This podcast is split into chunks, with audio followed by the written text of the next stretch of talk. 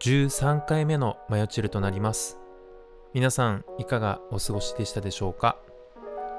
すっかり寒くなってきましたねあの私秋物のコートで今でも外をうろついてるんですがさすがに寒くなってきました、ま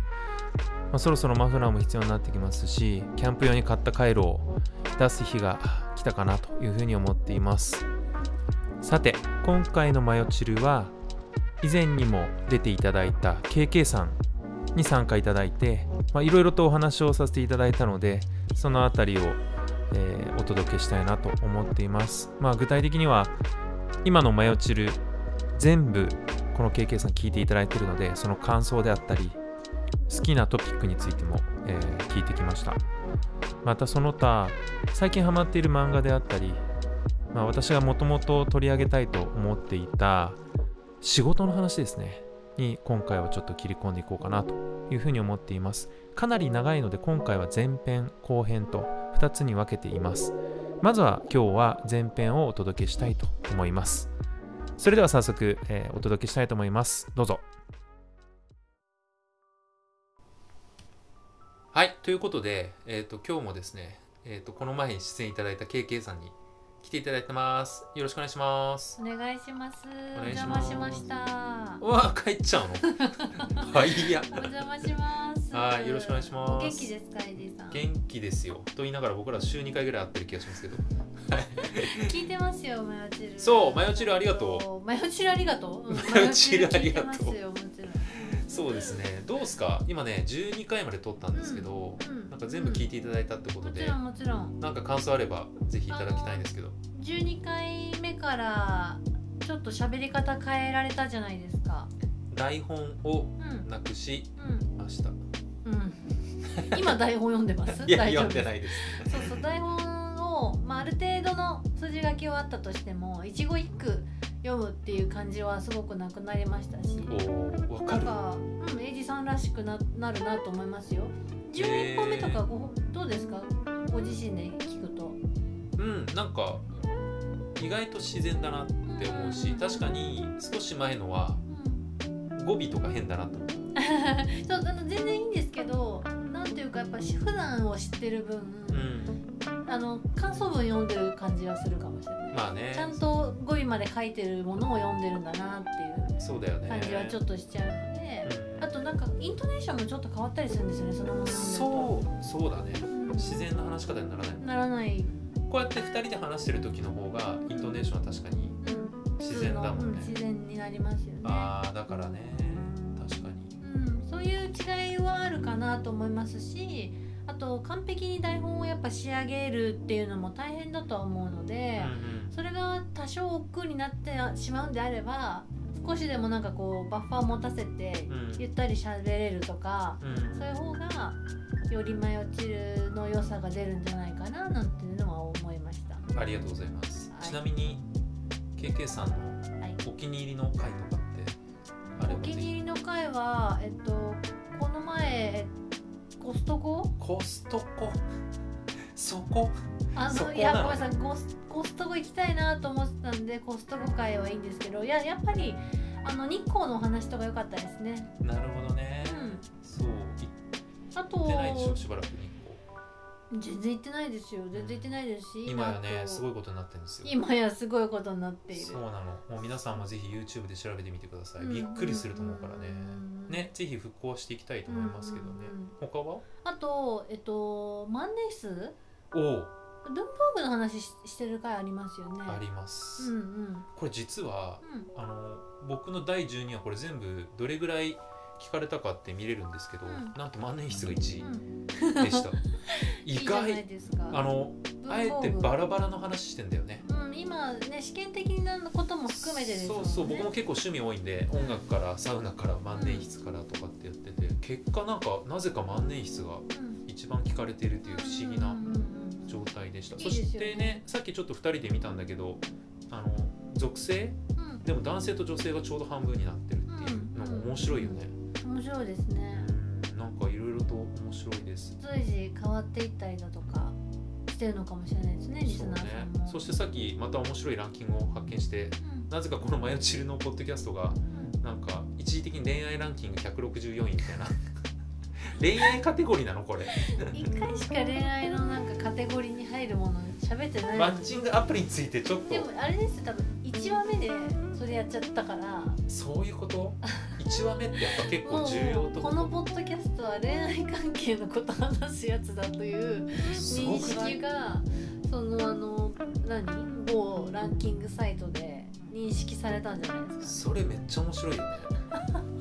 それを期待して聞いてる方からするといきなりコストコが出て きてか。温泉が出てきてサウナ出 てき一て個も万被年らん筆ぞみたいな、ね。ジェクサーそうそう。でスマホも出てきてみたいななんか文房具とかもいいですよね。あのあー取り扱取り扱う内容として、あの好きじゃないですか、すごく。すごいっす画材屋行くの KK さんさ、うんあの YouTuber のシーサーって知ってる知らないです。シーサー文房具っていうチャンネ沖ルある縄の方。あ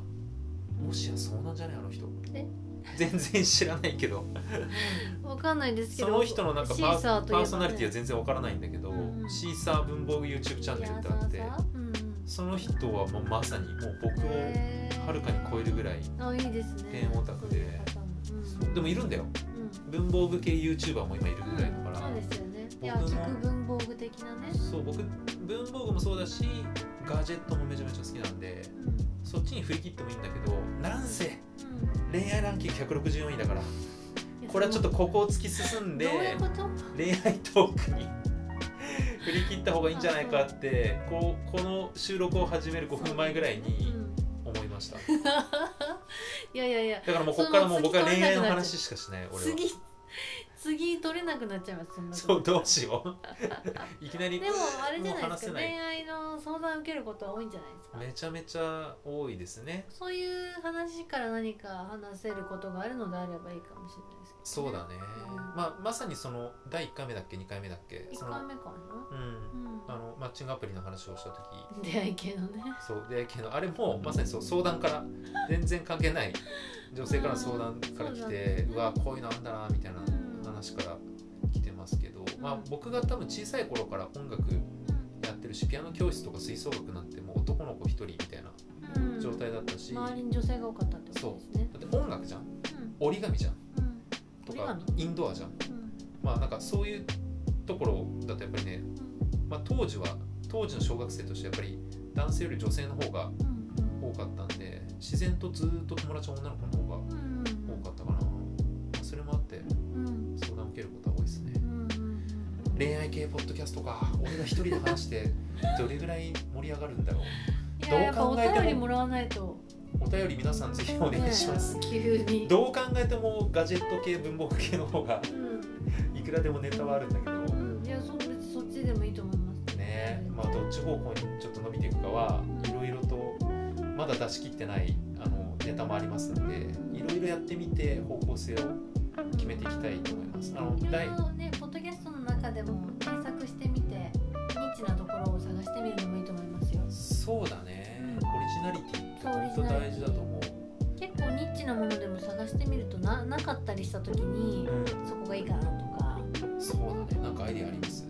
まあそのちょっょっとそのガジェットとか文房具系とかってポッドキャストで調べたことがないので YouTube あるもんねそうそうそうガジェットはすあごいくまで聞くものとしてね音楽系隙間時間で聞けるポッドキャストでそうだねどういうところをそう YouTube とポッドキャストって全然違うよね、うん全然違うと思いますそうカテゴリーも違う今やっぱり YouTube で伸びてるのって音楽とゲームなんだけど、うん YouTube クリエイターってなんか一回分析したことがあるんですけどそうなんだよねあと教育系も伸びてるらしくて、TikTok とか YouTube は教育が伸びてるね、うんうん学ぶ系でポッドキャストもそうだよね古典ラジオとかうんあのゆる言語学ラジオとかもそう英だし語とかもね英語も伸びてるね僕もポッドキャスト基本は英語ばっかりだけどうん KK さんってなんか聞いてるポッドキャスト私も英語ので聞いてますねええーっと「変遷にさ知らないエピソード90」知らない知らな絶い対ロゴ見たことありますよあのハッパー英会話ああはいはい知ってるハッはパー英会話ポッドキャストはよく聞いていあまのす、ハイテンションのやつねハイテンションかな、うんでたあの多少その先生の話した声のあの英語喋ってから日本語喋ってくれるんですけど多分なんか読んでるんですよちゃんとうーんちゃんとテキストがあるんだろうなと思うんですけど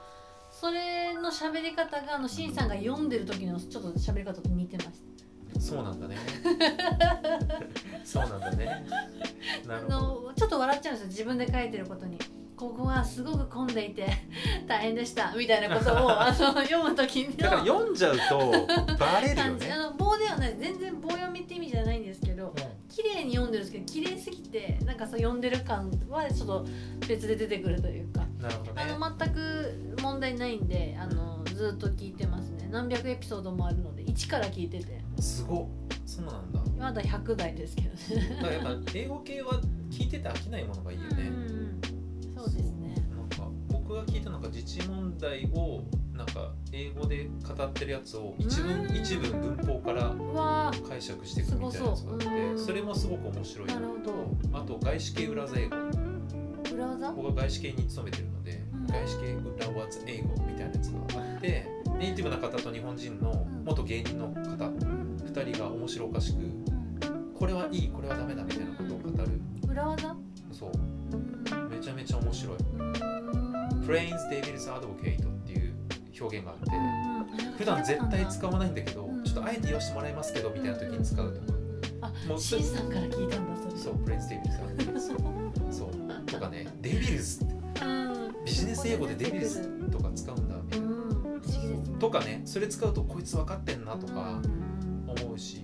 面白いなと思って聞いたりしてますけどまあそんな感じで学び系が多いってことはうん僕もうんそうね、まあ、塾講ずっとやってたからな大学の時も院の時も6年。うん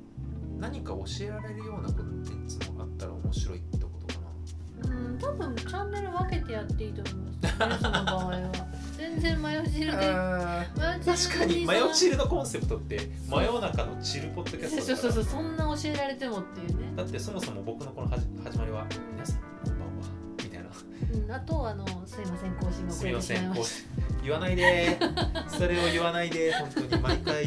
最近言わないように気をつけたてるん確だかかにら確かにここの直近は行ってないですそうそうそう最近はちょっと更新が増えてきたんですごいあのいつもスーンで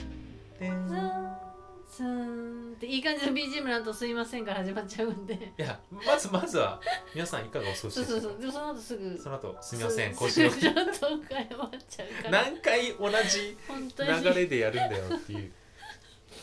確かそにこねがねあるんであの決してマヨチルでそれをやるあの教育番組をやるべきだとは思わないですけど、確かにねは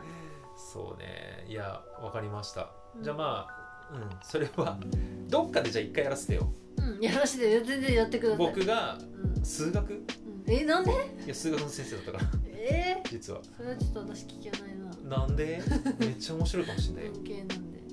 足し算とか引き算とか割り算とか掛け算ができないでそうかす、うん、九九九の九の段とかちょっとむずいですもんねえー例えばさ後ろに5がつくうんえっと2桁の掛け算とかって裏技あるの知ってるないです 25×25 とか 45×45 とか怖い怖い怖い何ですかなんでなんでなんで 45×45 は2025なのよなんでなんで5と5かけて25が後ろにつくじゃん五と五をかけたら二十5五は。25じゃん二十五です。で上が4じゃん上が四です。なんちゅう上今なんかが四っうてずくまってて聞かないようにしてましたけど何？上が四。数学苦手うん4でしょは4 45と45だったら4の1個上の数って何い。こ ?4 と5かけたらう四と五かける二十。 452025つけたら二十に二十五つけるってどういうことですか？ 2025二でゼロ二五。 2025そんだけなんです 45×45 は2025なんです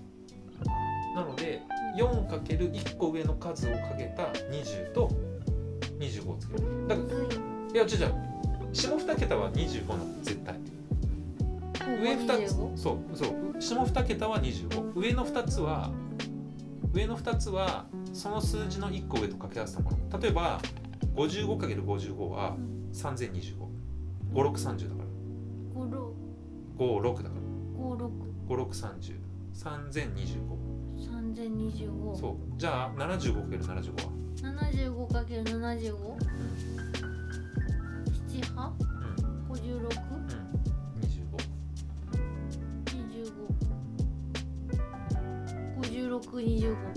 つまり五千六百二十。正解やったー。っていうのとかえー、これ中学生とか教えるとすごく面白もかうっちたょっりと早く人生の中で知っておきたかったですね。なんかこういうのも TikTok とかで結構なんかインド式数学とかうんみんなが知らなかった掛け算とかうん、まあ、今のはすごくなんか初歩的なやつだけど、うんなんかサインコサインとかうんの計算式とか三角関数とかうんもういろいろ面白いのあるから TikTok とかね一瞬で学べるとそういうのいいかもしそれうない。 1分でだからこういうのって10分ぐらいで長くやるよりも1分間で分かるなんとかとかうん裏技とかの方がうんいいってことはポッドキャストでゆるーく真夜中のチルポッドキャストで数学やっても離れていくんですよね。おいってなるよね。あのほ他で聞いてる友達が聞いたのはもう寝る前にこのこれをゆるーく聞いて寝るのがいつも楽しみですって言ってたから、うんまあ、それぐらいのゆるい内容の方がそうね。あんまり頭を使わない方がいいですかねうんまあチャンネルによるかもですけど、あのゆったりゆっくり話してていいんじゃないですかね。そういうことねじゃあちょっとそこは気をつけながらうん今後も試していきたいと思いますそうかなるほどねはい。そうそこは恋愛系で進めようと思ったけど無理ですかねいやそんなことないですけど、一人で語ってもねって感じだよね多分それこそ一人で語る場合だと結構難しいですよね。その難しいこういう子がいてみたいなこういう前に昔こういう風に相談されたことがあってっていうケースを紹介するなり、んなんかそういう話にななっちゃいそうな気がするなっていう。そうなんだよねちょっと長くなってきたんでここで一回切りますはいさようならじゃあちょっと第2回にはい後編に続きますので一回切りますはありがとうございますい